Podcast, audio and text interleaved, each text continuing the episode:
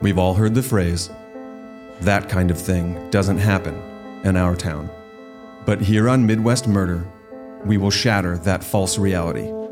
In fact, it happens more often than we know, and sometimes the details of the most horrific crimes that happen in our neighborhoods are lost in the back pages of newspapers, forgotten on our news channels, and eventually erased over time. We're here to talk about murder, diving into some of the most controversial cases in Midwest history. This show will not shy away from the morbid details of these horrific events and the often ugly truths behind them. What you will hear is a detailed timeline of events, perspectives from those closely involved, and analysis by experts. What you will feel is the darkness that surrounds each story, the innocence lost by the victims, and hopefully the justice that was ultimately delivered. Jonah Lanto. Don Palumbo. Wow, that was a good one. You Yeah, uh, that was a good when, one. When you Nice. when you when you when you first started off, I was like, "Ooh, my goodness!" It was. I'm not sure if it's the bass in the microphone or the speaker or whatever sound machine this is. I don't know. It's uh, It's the, yeah, the bone sound- chilling good. atmosphere here in the tundra. Yeah, that must be it. So, a big thanks to everyone for braving the weather and joining us tonight at the Carnegie Center in Minot. This show is brought to you in part by the Minot Area Council of the Arts. We're proud of the work they do in our town and happy to partner with them in this fundraiser show.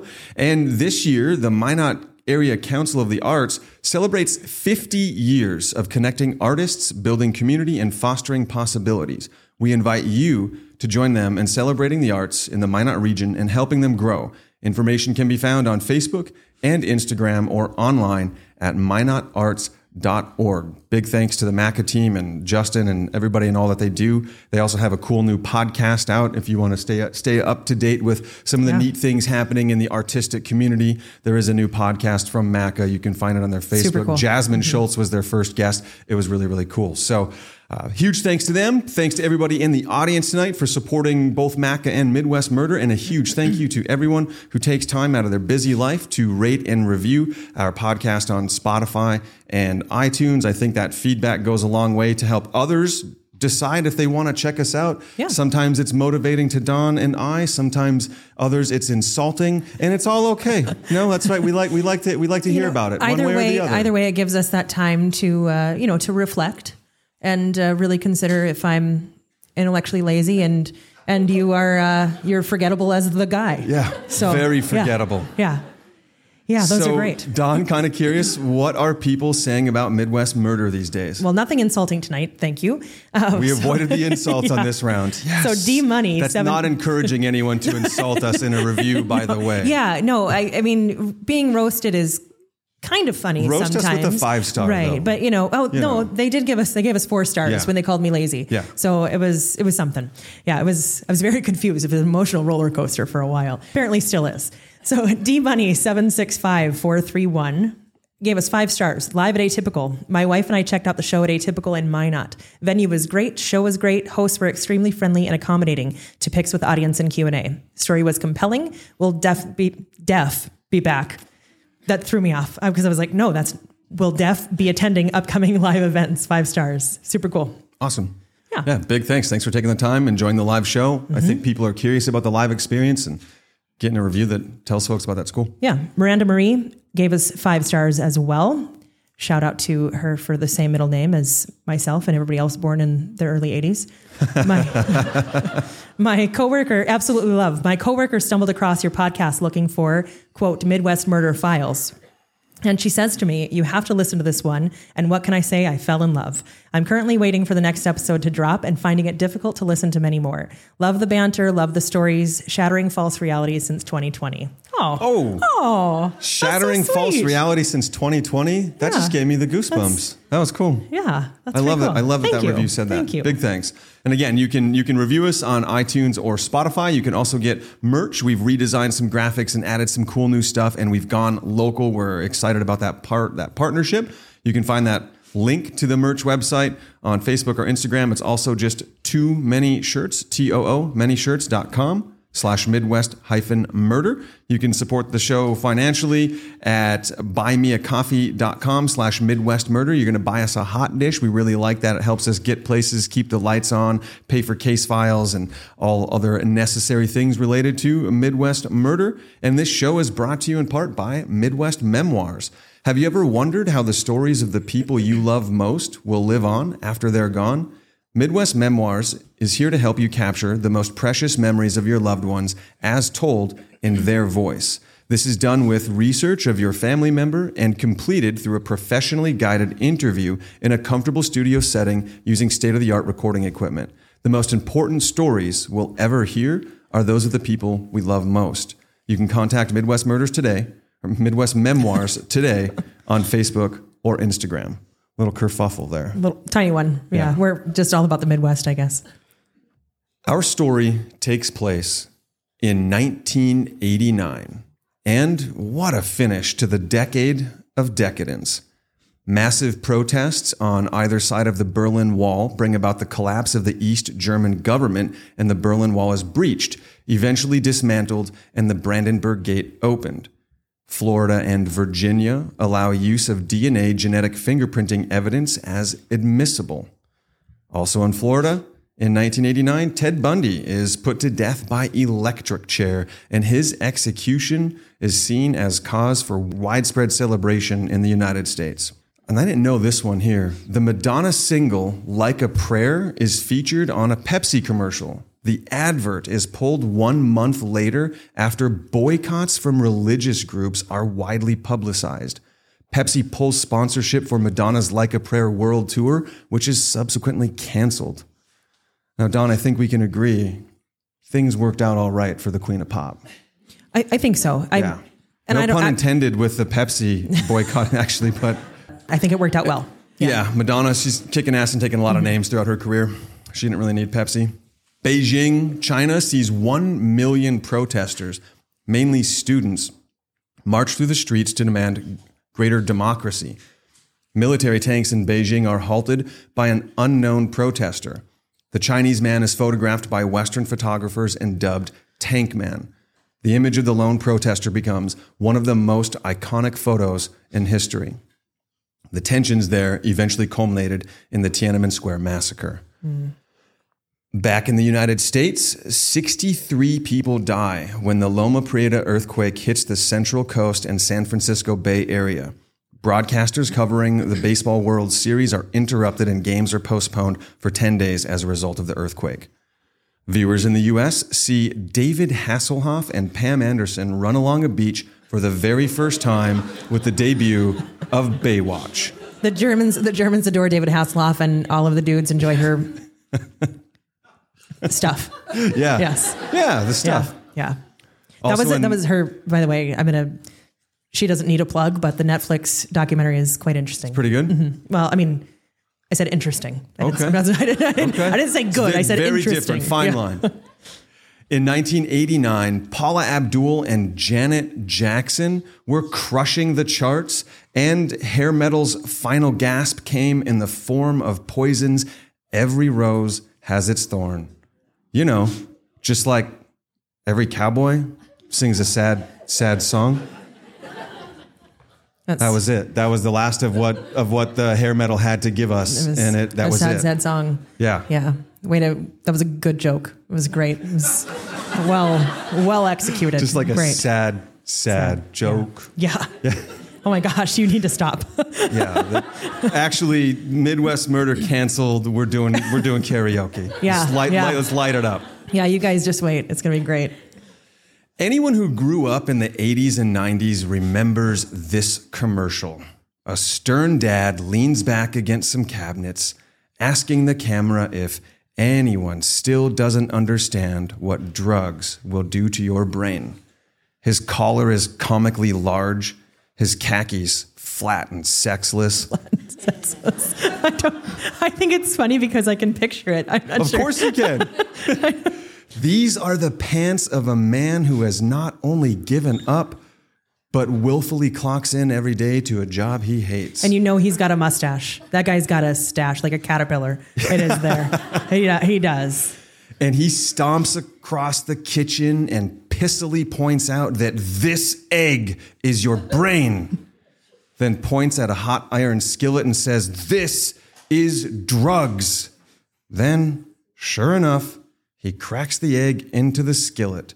The sizzling sound and delicious smell that's your brain on drugs. And that is the world of drug policy in late 80s America. Dad lectures, sexless pants, paternalism, and stiff prison sentences on a nationwide scale. Drug prohibition reached its zenith in the 80s when Ronald Reagan reintroduced Nixon's war on drugs. After passing the Comprehensive Crime Control Act in 1984, new mandatory minimum sentences for drug offenses made addicts into criminals. What should have been considered a public health crisis was transformed into an explosion of prisons overpopulated with nonviolent offenders. Of all drugs, Crack was probably the most dangerous drug to possess. Crack is the answer to the question what if cocaine was on cocaine? Were a lot of people asking that question? I don't think they stopped long enough to consider, but now that we've had a moment to reflect, yes. As such, it only takes an extremely small amount to create an intense high, and often only a few hits to make an addict. Because of crack's sudden appearance and lightning fast spread to urban centers across the US, many inner city populations were decimated by addiction, crime, and imprisonment. Sadly, for struggling families in post recession urban economies, slinging crack was one of the more prolific trades. Small time dealers could pull in $2,000 a month. It's about $5,000 today. I- Few of the. Two things I got to say Sure. real quick. I one, as a child, I thought I was going to be offered drugs way more than I ever was. Way more than I ever was. It was In like fact, I was promised. it was like it was like you know drug dealers on every corner of Minot and quicksand. Right? It was like oh my gosh, like these things are terrifying. And if you could survive both of those, there was a tree Man, fort on the other might, side. Yeah, you you might make it to adulthood if you don't encounter either of those. But secondly, I mean, almost five grand today Five- making five making Gs. you know as a small dealer. I mean, I know it's not a victimless crime, but with at five grand a month, I feel like I could get over it. I mean, it's a pretty easy, you know. Well, you're not wrong because few of the available jobs in that era could compete with that level of profit, especially when you consider that all the income from drug deals is tax free. That's that's true. That's Just true. hey, just ask any pharmaceutical company. Oh, Ouch. Oh. So this created a perfect storm of drug use, drug dealing, devastation of inner city communities, and rising crime. Even though dealing was lucrative, it wasn't enough it wasn't enough to maintain an expensive addiction. Muggings, robberies, and car theft all increased steadily in the mid to late 80s. It was a combination of drugs and criminal gig work to keep the dragon fed. In the wee hours of March 22nd, 1989, on the outskirts of Kansas City, Missouri, that wicked combination brings us to a 1984 Monte Carlo, thrumming as it exceeds 90 miles an hour. The city lights of Lee's Summit, Missouri, fade in the rear view, the ditches flashing blue and red as an officer closely tails the stolen car. Michael Taylor sits in the passenger seat, and Roderick Roger Nunley drives, more calm than you'd expect for someone racing from police. But this isn't his first high speed pursuit. Bouncing around in the back seat is a load of stolen T tops lifted that night from cars throughout Kansas City. A mainstay in 80s Corvettes, Camaros, and other midlife crisis mobiles. No, no, no, no, no. They wouldn't. They weren't midlife crisis mobiles then. They are now. Oh. if you're looking for you know a T-top Camaro now, that now it's midlife crisis. I think both qualify. Then it was probably pretty sexy, but now it's now it's like, oh, do you need a hug or like, do you want like, do you want some fillers? Are you like how This is how Billy is it? Madison. so the T tops would fetch a decent price on the black market, or at the very least, traded for drugs at a local chop shop. Five months earlier, Taylor ran away from a halfway house. His residency at the house was to satisfy the conditions of parole from a previous felony conviction. He and Nunley had so far spent the cool spring evening in South Kansas City, hawking T tops and punctuating their thefts with weed, crack, and wine coolers. Oh, Bartles and James, you know it was there. Nunley's drug of choice was marijuana. Taylor preferred crack or cocaine. So these guys were smoking blunts, snorting cocaine, and robbing T tops all night. Nunley punches the gas, accelerating across Highway 50, the jurisdiction line separating Kansas City from Lee's Summit. The officer pursues the thieves as far as he can before hitting the brakes. He can't enter another jurisdiction for a simple traffic violation, even if it was going 90 in a 55. The patrolman watches the car fade fast into the gold-lit streets of the city. It was 3:42 a.m. on March 22nd, 1989. 10 miles away on Manchester Avenue in Raytown, Missouri, Ann Harrison, her parents, and her sisters are sound asleep. It's just another Wednesday. Taylor and Nunley drive around, burning time and blunts until a chop shop opens, aimlessly cruising side streets with no specific goals, nothing else to do but burn more joints, pound more wine coolers, and wait for sunrise. Around 6:30 a.m., Ann calls to her mother, Janelle, over the house's intercom system. I'm up, Mom. She gets herself ready for school, a, rot- a routine that is second nature to her as a teenager at this point. Dressed in a jean jacket, pink slacks, and pink socks, Ann is ready sooner than usual. And if you lived in the 80s or you've watched any John Hughes movies, you know exactly what her outfit looks like. Janelle prepares breakfast for Ann's younger sisters, Deborah and Lisa, and gets them ready for school and daycare. It's the last day of a short school week with a long spring break weekend looming. Ann takes her books, flute case, gym clothes, and purse and heads out the door to catch the bus around 7 a.m. She piles her stuff where she stands, waiting at the end of her driveway. Most kids on her block are picked up right in front of their houses. There is no centrally located bus stop so the driver just scoots from house to house, picking up students one at a time. Anna's had trouble catching the bus recently, but on March 22nd, she was right on time. Manchester Avenue is a quiet street in a quiet suburb of Kansas City. Raytown had a population of 30,000 in 1989. That's a number that has stayed fairly static for the past three decades. It's the type of place that offers the security and feel of a small town while being only a few miles away from a major metropolitan area. It's a place people choose to live because it feels safe and distance and distant from the madness and bustle of a big city. Ann is wrapping up her sophomore year and is usually busy with various sports or her boyfriend, David Schesser. She's preparing for softball tryouts. Even as a sophomore, Ann is known for toughness and an ability to bring people together. Her Wednesday schedule is set school, followed by softball, then back home for supper before a quick visit to David's hospital room. He's undergoing chemotherapy and radiation for nerve cancer that he was diagnosed with at the age of 12. So that's her boyfriend of several years now. At just after 7 a.m., Nunley and Taylor turned down Manchester Avenue. The two have now been driving around for about three hours. Taylor, seeing Ann's belongings in a tidy pile, tells Nunley, quote, There go a purse, there go a purse. He tells Nunley to back up, that he's going to run out and snatch the purse and be right back. Nunley reverses the Monte Carlo and Taylor gets out. Taylor approaches Ann and asks for directions. Nunley keeps the car idling and figures Taylor will be back any second with the purse. The two men have done this regularly during their many criminal escapades. This time, though, Taylor leaves the purse. He instead tackles Ann, heaves her over his shoulder, and carries her screaming back to the car.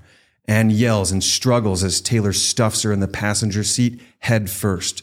Taylor closes the door as Ann kicks wildly, her head crammed below the glove compartment. She screams and continues fighting until one of the men, probably Taylor as Nunley was driving, holds a screwdriver to her ribs and threatens to stick her with it if she doesn't stop.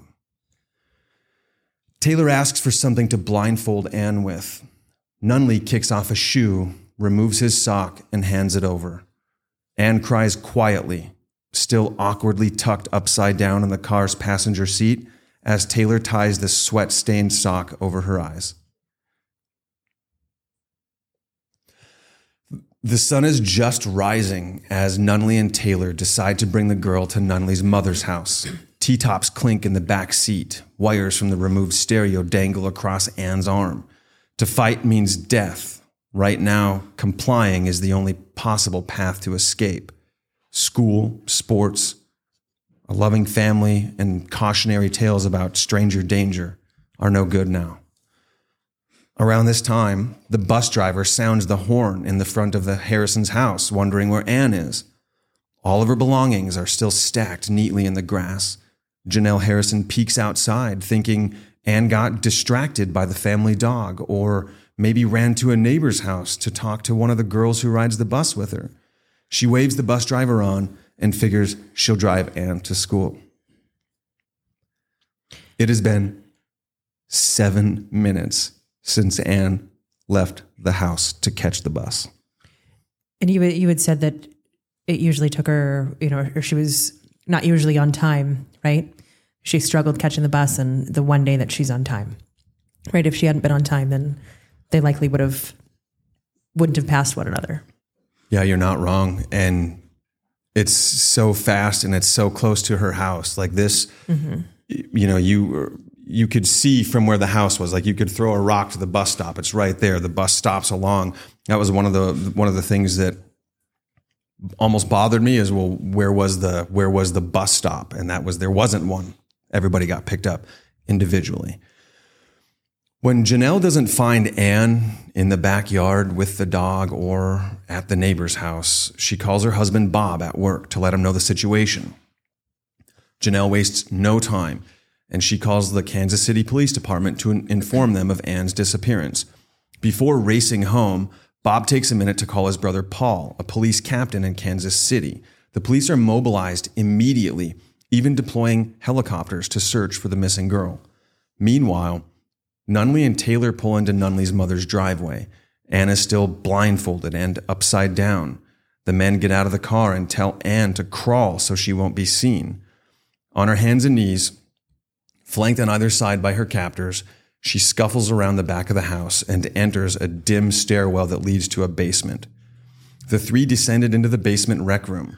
Dingy carpet, wood paneling, and a soot stained fireplace are the only decor, along with some unpacked cardboard boxes and a stack of construction materials in a corner.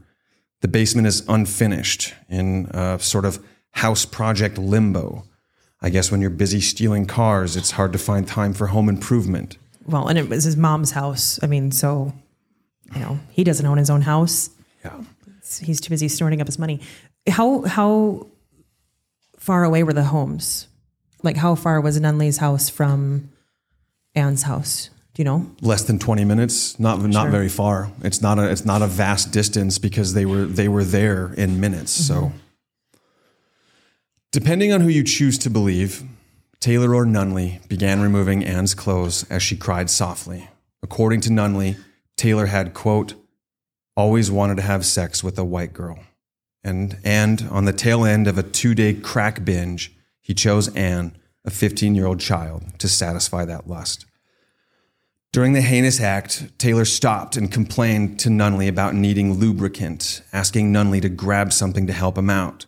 Nunley obliged, grabbing some hair product he called TCB grease, handing it to Taylor, who pinned the weeping, blindfolded Ann to the ground while he waited for Nunley to return. After that, Nunley claimed to be, quote, tripping off what's going on, just walking through the house, while Taylor violated Ann in the basement. Once Taylor finished, Nunley stepped in and attempted to rape Ann as well, though he either couldn't do it or couldn't complete the act. Having endured the rape in Nunley's dingy basement, Ann was allowed to dress. In a sad, traumatized daze, she forgot to button the top of her pants, buckle her belt, or replace her bra.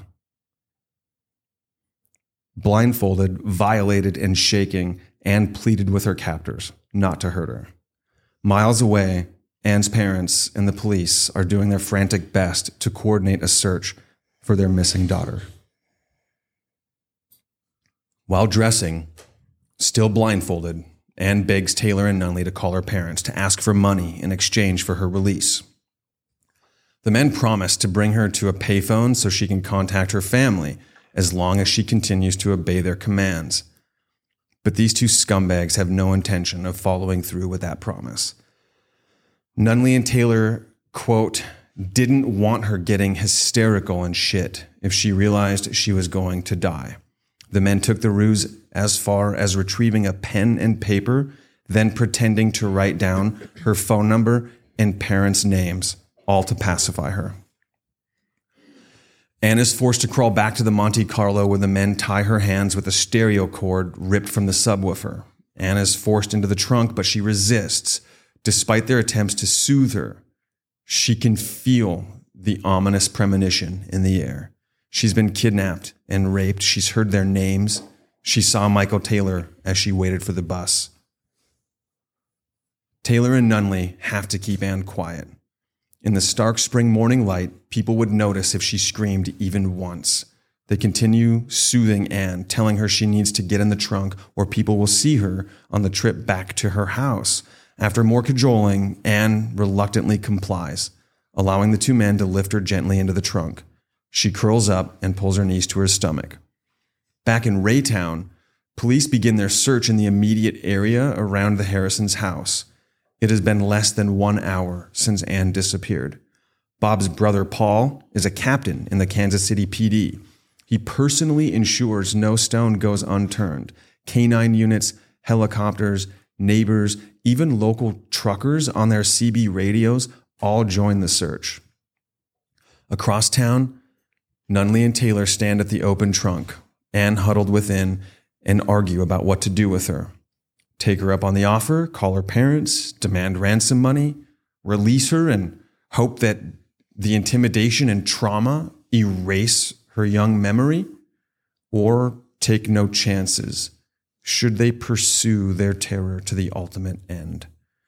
Taylor tells Nunley he can't have anyone identifying him in court. The end approaches with every twist of their addled conversation. 24 hours of heavy drug use and no sleep have degraded whatever logic may have existed in the minds of these two seasoned criminals. Taylor says, We're going to have to kill her. Nunley, maybe in a limp attempt to avoid the inevitable, says, We ain't got no gun, man, to kill her with. Taylor tells Nunley to get some knives. Nunley runs back into his mother's house and grabs two a five inch steak knife and a large butcher's cleaver. Taylor takes the steak knife and looms over Ann, who is bound with speaker wire and quietly crying in the trunk. Nunley stands with the cleaver, silly, stoned, inert, when Taylor suddenly says, fuck it, and stabs Ann repeatedly in the chest and back.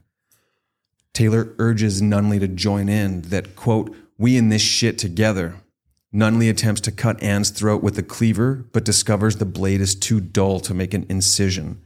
Ann's breath hitches as she cries out in pain.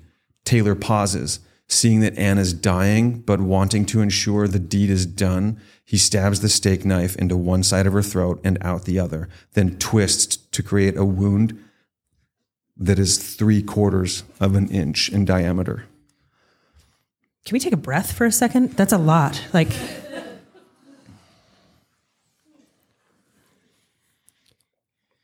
Ann bleeds from nine separate stab wounds, many of which have struck her heart and punctured her lungs.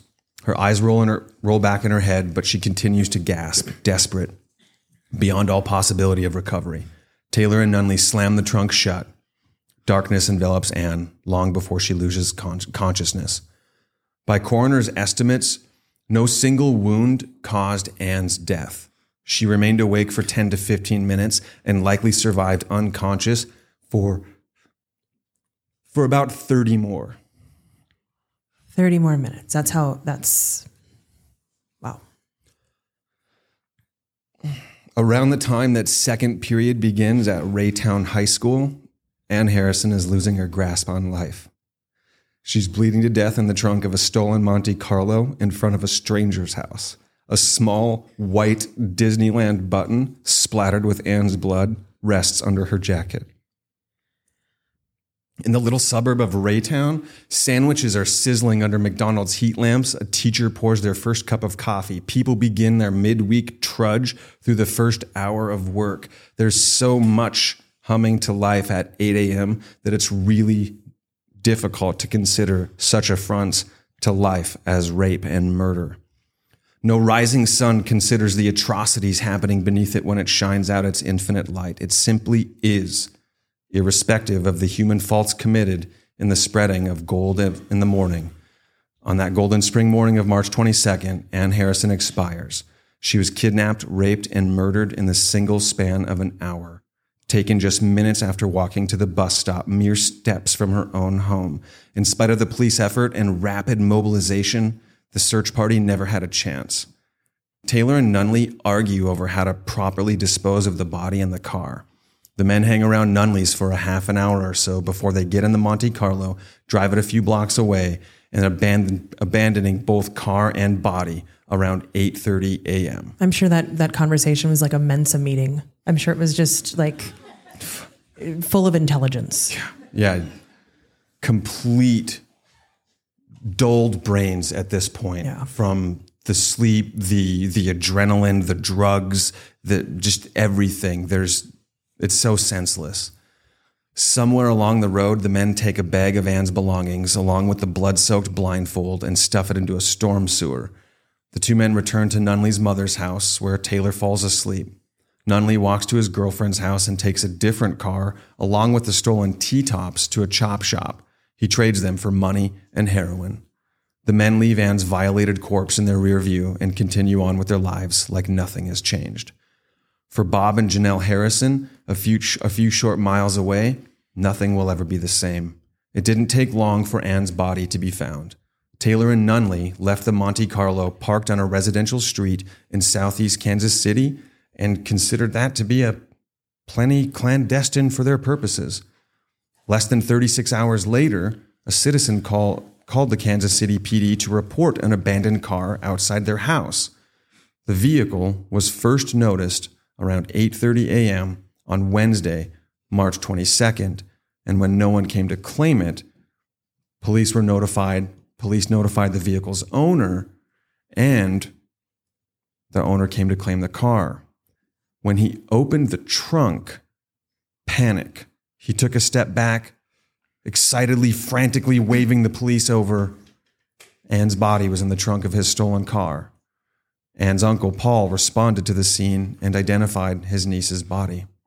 Still in the hospital, undergoing radiation and chemotherapy, Ann's boyfriend David Chesser learns of her death from the nightly news. Police and coroners begin the grim task of exhaustively cataloging every detail about the body and the vehicle in order to give detectives somewhere to start the search for Ann's killers. And while you might think that these two men abandoning a car on a residential street in a large city would be easy enough to trace, remember this is 1989. There's no phones in pockets, there's very few CCT, CCTV cameras, so there aren't as many opportunities to capture criminals in the act. But old fashioned street level police work still has its uses, and the detectives in Ann's case were meticulous in their proceedings. It also helped that Nunley and Taylor weren't exactly stealthy when breaking into cars. It's hard to go unnoticed when your livelihood depends I'm Sorry, on. I'm sure we're all surprised by that. Shocker. Shocker. Yeah, it's, it's hard to go unnoticed when your livelihood depends on taking others' property. And Nunley and Taylor carry the added baggage of regularly being high while stealing. Well, and also a, a T top isn't small, right? Like, I mean, you know, it's not like I'm just gonna, I don't know what they weigh, but I feel like it's a two person carry, you know? like- or at the very least, you know, I'm not- just gonna tuck this in my back pocket. No. I mean, it's it's, yeah, you're gonna get noticed, you dummy. And that that being Yes, said, and, and yes, I will say the F word and dummy in one sentence. Like, absolutely, yes. That being said, Nunley was a careful crook. He always wiped down the cars he stole before abandoning them and removed ashtrays. Remember when cars had those? So oh. he removed the ashtrays so as not to leave behind fingerprints on any of his cigarette butts. Even the Monte Carlo containing Ann's body carried zero trace evidence of Nunley's presence. While police followed every lead they could get their hands on, investigators had to contend with plenty of misinformed oddballs and attention seekers with their own agenda. In keeping with the general theme of the 80s, following Ann's murder, a satanic cult was created Of course. right out of My thin air God. and implicated for her murder. It was the 80s. Like Yeah, I- it, it- it's something bad happens to a white girl in a suburban neighborhood and it's it must be a satanic cult. It's the only. I, I- mean, it's the only logical explanation. Also, rumors. Of course, it doesn't. It didn't help that rumors circulated the stab wounds on her body were in a satanic design. Of course they were. Of course. They Of course were. they were. Yeah. Yeah. So people were people were calling the tip line with all kinds of helpful information. Yeah, and and the the one who did the stabbing, I mean, can barely find his ass with two hands, but he was smart enough to to do a, a, a design. satanic pattern. no, you. like come on. Some callers claim to have psychic powers that showed them exactly what happened to Ann. Others said they saw what happened to her in a dream. Either way, it's a miracle they found some real clues in spite of the nonsensical fluff. They did cobble together some solid leads. What people occasionally forget when something unspeakable happens is that not every criminal is a mastermind, and not every act of evil is part of a larger, overarching story. Sometimes, as Springsteen said, there's just a meanness in this world. And that's from the song Nebraska, a story about the Starkweather case, also a murder. And we've covered that here at Midwest Murder. So, a very relevant tie in here to this particular situation. Police followed a trail of stolen vehicles for almost two months before honing in on Nunley. Since his MO for stealing cars was fairly unique to him and Taylor, the police had enough to bring him in as a person of interest. Nunley was brought in twice, and both times weaseled his way out. One time he refused to provide hair samples, and the other time he requested an attorney before answering any questions. Now, these aren't likely to be the actions of an innocent man. However, it's not enough to prove guilt either. I don't know that we can say that these aren't likely to be the actions of an innocent man. I feel like after doing all of this research, if I ended up in an interrogate interrogation room for a murder, I'd be like, I would like an attorney, please. I, I mean, I, Fair. you know, it's. I think Well, I- the attorney thing, but if you got nothing to hide, you can give your DNA. I mean, right? If you got nothing to hide, that's the classic line. I, I shouldn't use that. I, I don't think I don't think I like that. I'm I'm getting a little paranoid in my old age and Fair. and you know uh, yeah like I don't I, I don't need I need to be as paranoid as I used to be. Clearly, yeah yeah you're not getting you're not getting you're not getting shit without my attorney man yeah that's and I'm I I am not I'm not typically the you know I I support police proceedings by all means but I don't know no, It's- I makes me nervous I I should be maybe I should reconsider because I am after all from the f your police f the police era, You- right? Yeah. That was and I get I get the bad rap for for being for being too hard on law enforcement. I'm not saying I'm that. That's just the era I was from. Anyways, He's really even not. the most careful criminals slip up, and Nunley's major blunder came when he confided in an acquaintance that he and Taylor kidnapped, raped, and murdered some girl a little while back. Nunley claimed that he just wanted to steal car parts and hawk them for drugs, but Taylor insisted on having sex with the white girl. While jailhouse confessions are plentiful, oftentimes they don't hold any water. However, Nunley's big mouth, in conjunction with an anonymous tip made to the hotline, finally exposed Taylor and Nunley to police scrutiny. According to the tipster, Kareem Hurley, a friend of Nunley's, he had solid information that Taylor and Nunley were the ones involved in Ann's rape and murder. He described how the men raped Ann in Nunley's mother's basement and how they stabbed her to death in the trunk of a stolen car. Both of these details were not released to the media. Hurley felt law enforcement could catch Taylor on pubic hair because of the rape, but Nunley would be a slipperier fish. Because of the information provided by Hurley, the police were able to exercise a search warrant on Nunley's mother's house. where forensics found paneling that reacted to luminol testing, as well as knives, clothing, and carpet sweepings that would ultimately implicate both men.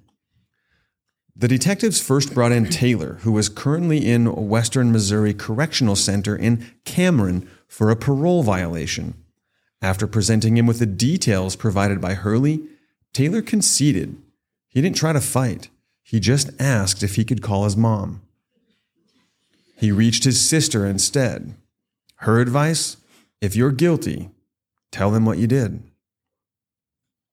While this could have been a moment of ownership or some sort of attempt at unburdening his soul of the weight of his crimes, Taylor, insist, Taylor instead used the opportunity to attempt to pin the bulk of the crimes on Nunley. He gave up hair and blood samples, then gave a recorded statement. Taylor laid out the sequence of events with the nonchalance of someone reciting their grocery list. He explained that Nunley grabbed Ann, initiated the rape, and was the first to stab her. In his version of the story, Nunley ran the show, and Taylor was a hapless second fiddle. By Taylor's reckoning, he only participated in the rape because Nunley urged him on. He only stabbed the girl because Nunley insisted that he and Taylor were in this shit together. Based on his statement, Taylor was mostly just stoned and going with the flow, regardless of how disgusting or violent it got. Nowhere did Taylor take accountability or express guilt. He simply told his side of the story and minimized his involvement as much as possible, despite all evidence to the contrary. Once he wrapped up his statement, Taylor was formally charged with the rape and murder of Ann Harrison. I mean, I have I have to butt in here, and I mean, I've not been around a long time, but I wasn't born last night. Uh, typically, when the guy's like, "No, no, no, no, it was not me. It had nothing to do with me. I was just like the innocent bystander. I just had to do it because he was doing it. I had nothing to do with it." I mean, usually, usually that's a that's a dead giveaway that that, That- you did, you actually did it of the all. two that- yeah, yeah. yeah, yeah. You're a bigger piece of shit, actually. Yes. So that's typically typically what I found. Not every case, I'm No, sure. not not every case. I I feel like your piece of shit radar is pretty strong right now. So Thank you, thank you. Yeah. I wonder if I could add that to my resume. Would that be like? Would that be let's hey let's put it on there. That's Yeah. worth some points on LinkedIn. I think. Like, piece piece of shit meter high? High. Like very accurate. Yeah. yeah, I like one of the few humans you could ever encounter with a piece of shit meter, Don Palumbo. Yeah. Normally, such accusations get inmates placed in protective custody. Statutory rapists don't usually fare well in Gen Pop. However, no one was on hand to authorize placing Taylor in lockdown, so he was sent back to the regular unit. Oh, sorry. No one was on hand to authorize that. No one was on hand to authorize. This is 89. I don't. I don't give a shit if it was 89. 1919. Uh, I feel like uh, any correctional officer can make that decision. I don't care if it was the 80s or whatever. I mean, the investigation into Sure. Sing Sing had already been done. Well, like we're we're decades past this. Let's air quotes that no one was on hand then. Let's Yeah, air quotes okay, no one all was right. on I feel hand. I feel better with that. I feel better with that. because I think I, I don't know this. I have no way of knowing this, but what happens happens, and I wonder if, anyways, Right, which that makes that makes yeah. more sense than course. saying, "Oh, I'm Yeah, sorry, no we one couldn't was make on, a decision." the official record, Don Palumbo. Right, Um, right. We got to go by the official record. No That's one was on hand. Okay, I'll allow it. I'll allow it. paperwork's a bitch, you know. Through the fast-moving prison pipeline of rumors and information, inmates found out what Taylor was accused of. In a twisted scene of convict justice, a group of inmates got together, subdued Taylor, and gang raped him nearly to death. By the time the guard stepped in, Taylor required emergency surgery and over 80 stitches. I'm going to say what everybody's probably thinking. Uh, I'm sure that was 80 stitches not on his face. That would be my guess. Yeah. Probably a fair guess. Whew. And man, no, Yeah. Okay. no pity here. A day later, based on the testimony given by Taylor, Nunley was charged with murder, rape, armed criminal action, and kidnapping. The only issue now was apprehending him. As their informant had promised, Nunley proved to be difficult to nail down. Police staked out his mother's house to no avail. Various car chases ended with him slipping the net every time. Finally, detectives narrowed down his location to a high crime area near Troost Lake in Kansas City. While Troost has mellowed in recent years, it was a hotbed of crime and desperation for decades in Kansas City. Think New York City and Taxi Driver, except more racism. I, I actually can't watch that movie. It, it, bothers me to my core. Yeah. Like it's it's so. It's rough. Wait, that's not good. The area of Troost represented the full spectrum of criminal activity in the 80s, and Nunley used its bad reputation to his advantage, staying camouflaged for as long as he could before the cops tracked him down in early July of 1989. Through his years of boosting cars, Nunley had developed into an excellent getaway driver. Having finally found him outside of a vehicle, police approached Nunley on foot with a warrant for his arrest. He ran, but not very fast. He's a getaway driver, not a getaway not a runner. the foot chase lasted merely a few blocks. Nunley was at last brought in for the abduction, rape, and murder of Ann Harrison. As detectives explained Taylor's confessions to Nunley, he immediately took umbrage with the version of events being explained to him. Detectives played back the video of Taylor's statement of the laundry list of terrible things Nunley initiated and Taylor simply tagged along with. Once it was finished, Nunley simply proclaimed, That's bullshit, and proceeded to tell his side of the story. In the little details, Nunley's tale was indistinguishable from Taylor's, though he swapped the leads. In Nunley's statement, Taylor was the one who took Ann, the one who initiated the rape, and the one who delivered the first stabs. Several crucial details actually support Nunley's story over Taylor's. First, Nunley claimed that Taylor was the principal rapist. He went further, claiming that he only pretended to rape Ann in order to save face, that he couldn't complete the act. Nunley is adamant he only pretended to rape. That is because he wanted to make make certain that the cops didn't, you know, didn't think that, you know, like, sorry, your thing doesn't work anymore. That's that's what that was. That's what that was. I don't know if he was thinking that far ahead. You, No, maybe, maybe he not. absolutely was. well, the Yes. evidence somewhat supports his assertion. I'm And- sorry that I'm I'm on so much crack that I can't get it up right now. Like that's what it was. Oh, that's Oh, that is okay, what yeah, that fair. was. Fair. That's Yes. disgusting and fair. Well, you you you started Yeah. it. In a rare moment of truth, analysis of secretions showed that only Taylor's semen was present on Ann's body and clothes. Also, Nunley insisted that he always drove when he boosted cars. Given that Nunley taught Taylor the carjacking trade and that Taylor slipped up and mentioned that he was the one who put towels between the clinking glass T-tops in the back seat when they were being pursued by police, it seemed to follow that Taylor would have been the one to leave the car and grab Ann. Unless the men swapped drivers at some point, Nunley seemed to be telling the truth. Their statements made, a version of the truth finally out, the two men awaited their formal indictment, trial, and sentencing. All of the consequences of their actions laid out, inching toward them at the glacial pace of justice. Did um, did what's his face bring a donut to court to sit on? Oh, Just probably probably's gonna need it. Probably. Just curious.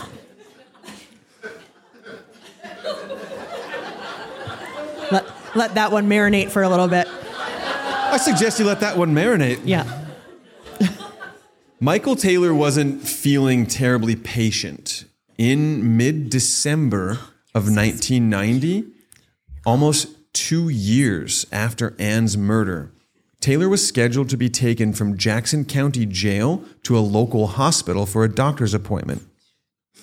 The long lead time for making medical appointments for convicts meant that Taylor had several weeks to plan, and plan he did. He filched a wire cutter from a maintenance cart and cut out a compartment in his shoe to hide the tool. Once he arrived at the hospital, Taylor used the cutter to snap his leg irons. He wrestled with his guards, got the upper hand, and took off, slipping his cuffs as he ran. Now, given how little care and foresight he has showed throughout this entire story, Right. the right. level You- of planning on you, display, you know this was successful, here I'm sure. Is I, I'm sad to say is impressive. Like it's he that's a far more planning than anything he's done. Well, his planning, Sure. fine. His Nothing planning, about but- him is but how impressive. about- this how about- planning. no, no, no. But how I feel the like he stole somebody's homework here and got all these. Like, but like the execution of it, though, Yeah. I, I can't imagine is going to go well. Like, well, let me tell you. As with most daring escapes not planned by Andy Dufresne. Dufresne, Andy Dufresne. Oh, Yeah. Yeah. Andy oh, man. Dufresne. I blew It's- it. You blew I'm it. editing that. You blew that one. I'm changing that. Okay, hold I'm on. Fixing that. Okay. Reset. Reset. Start back from that. How do I say I'm? I'm embarrassed for you. Yeah. it's not the first time this happened. I'm Won't be the kidding. I'm kidding. one. I love your guts. Uh, Dufresne. Dufresne. Do you know what movie that's from? Yeah, of course, Shawshank. Oh yeah, yeah. Andy Yeah. Dufresne. Yeah, it was man one of my favorites. I might go home and watch that tonight. Yeah. I tell you, maybe a lot of people who've never watched it are going to watch it, and some people are going to rewatch it. If you haven't watched that, I'm so sorry for your life. Like that is. I like- watched it. I know. I'm just Yeah. saying. If you haven't watched it, I'm actually judging you, not even silently. Yeah, Dawn Okay. is sitting in open judgment. I am. All right. Well, right, I'm- you I'm- can edit that one. Dufresne. Wait, wait, I'm sorry. Hang gonna on a edit second. that. Why do you get to edit your shit, but you don't edit my stuff I have when not I say edited. that? There's a bunch of shit I've done that, w- that went unedited. What's that? Uh, anyways, Oh, when, Hey, when, this- you, when you called it. it wasn't the when you- Shawshank guy, so it ended in When- capture. when you okay, call- when that's, you- that's we're, we're, we moved on. When you called it Bogo- Bogota, Colombia, Yeah, uh, instead of Bogota, but no, the um, it's still funny. the ju- the the juice that makes people go to sleep. Anastasia, anesthesia. See, it's not even juice. It's- yeah, of course. Jonah, during an episode, Not for those of you who not ever heard this before, he called it Anastasia. And It was just a little verbal slip up.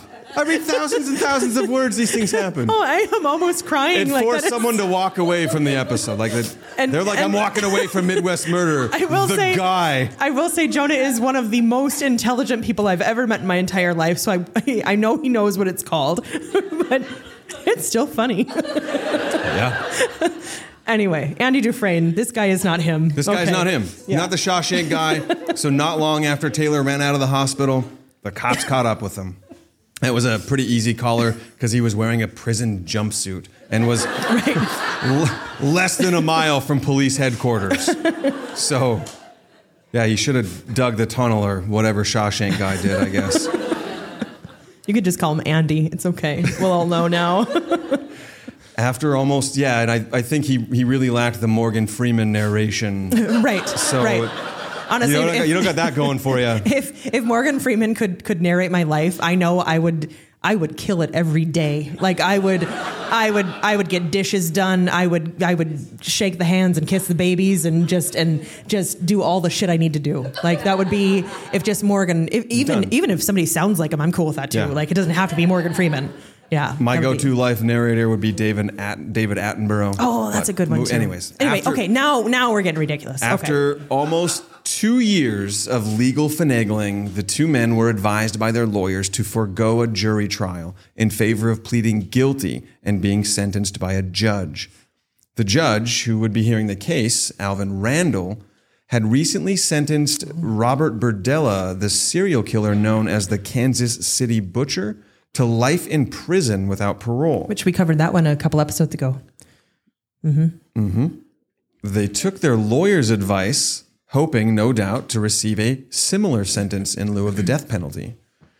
Ann's parents were on hand to witness Nunley's testimony, an event that inscribed in their hearts disgust, horror, and parental pain beyond comprehension. How could any parent sit there and listen to their daughter's rapist and murderer recount the events of that night with the ease of someone who, as Bob Harrison commented, had had his driver's license revoked? How could a parent survive that?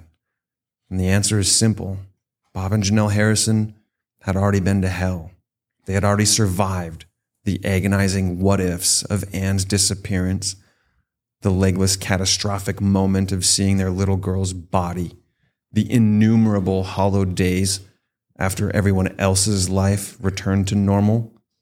They had found a reservoir of strength to continue raising their surviving daughters, Deborah and Lisa, as well as they could. As Lisa mentioned in a message on social media, her parents still taught them how beautiful the world is. The invisible vortex of Ann's death hung over their heads every day, beckoning with the awful gravity of despair. What more could the words of her killers do that their actions hadn't already done? The evidence against the two men was almost as damning as their confessions. Luminol testing revealed blood spattered across a section of paneling in Nunley's basement, as well as blood on the carpet. An analysis of carpet sweepings from Nunley's basement found hair matching samples taken from Ann's body. After both men described the knives that were used in her murder, pol- police easily located them in Nunley's mother's house. Not hidden, fucking rinsed and put back in with all the other knives. Forensics also matched one of the knives to a silicone imprint taken of a wound inflicted on Ann's liver during the stabbing. Hair samples taken from both men matched hairs found in the trunk of the Monte Carlo where Ann's body was found. Pubic hairs taken from Taylor matched those found on Ann. Semen from Taylor was found on Ann's body and clothes, confirming the rape, and fingerprints lifted from Ann's bra and clothes matched those of both Taylor and Nunley. After evidence was presented and all the hearings concluded, both Michael Taylor and Roderick Roger Nunley were sentenced to death on May 4th, 1991 over two years after their brutalization of Ann Harrison. As with any death sentence, a slew of appeals followed, none of which held any water. Multiple judges reissued the same verdict, the same sentence, over and over. Yet their lawyers managed to delay the finality of that verdict for 25 years through a variety of stall tactics, including an effort to challenge the actual procedures of execution in Missouri. Michael Taylor was executed on February 26, 2014. Roderick Nunley on September 1st, 2015. The executions were attended by Ann's father, uncle, and two close family friends. Harrison's parents, Bob and Janelle, released a statement that read in part, quote, For the last 26 years, Janelle and I have, on occasion, experienced a form of compassion for not only Roderick Nunley and Michael Taylor, but especially their families. No one involved deserved the pain, suffering, or anguish these two cowards have bestowed on this community. This feeling diminishes rapidly as our thoughts are uncontrollably diverted to the vision of Ann being dragged into the stolen car by her hair and stomped to the floorboard in an attempt to hide her from sight as they transported her to Nunley's home. If this is the only form of closure we receive, then we will gladly take it. I'm so I'm so glad in so many of these stories and, and cases that have been dragged on for decades. A lot of times the parents aren't there because they've passed away or whatever. Yeah. Like I I have the Jonah bumps with that because that is like thank God they were there. They got to see it carried out, and I think that matters. Yeah. This was not a story of criminal masterminds, calculated serial killers, or complex evil plans. The evil in this story is lightning quick, random, ruthless, and impossible to grasp. A case of terrible misfortune and criminal behavior absent moral logic. The killers were caught quickly, pled guilty, were sentenced, and eventually executed. Despite openly admitting their guilt to the court, it took 25 years and nearly countless hours to execute these men. And I understand that the wheels of justice often turn slowly, but that reeks like inefficient bureaucracy of the highest order. The fact that these two men lived out a 25 year appeals process that lasted a decade longer than the life of sweet Ann Harrison makes my blood boil. Wow. I I have I have one other comment and and we've we've seen this with the the Gabby Petito case so often when someone goes missing that isn't a person of color or a woman of color specifically, you know, in comparison to this one, we don't get the the helicopter search, we don't get the those search parties, we don't we don't get all of those resources. And and that that's something where unfortunately in 1989 compared to 2023, it's not that different. I struggle with that. And that doesn't I, take I, away that doesn't take away anything from these women. It doesn't take take away from Ann Harrison. No. It doesn't take away from Gabby Petito.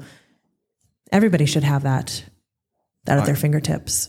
Male, female, whatever your your your ethnicity, mm-hmm. yes. When you yeah. go missing, it's mobilize the forces, yeah. get yeah. get people involved. Let's get out there. Yeah.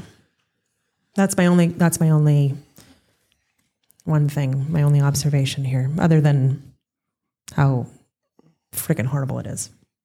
Sources for this episode of Midwest Murder, historicnewspapers.com. The book By the Side of the Road, The True Story of the Abduction and Murder of Ann Harrison by author Marla Bernard.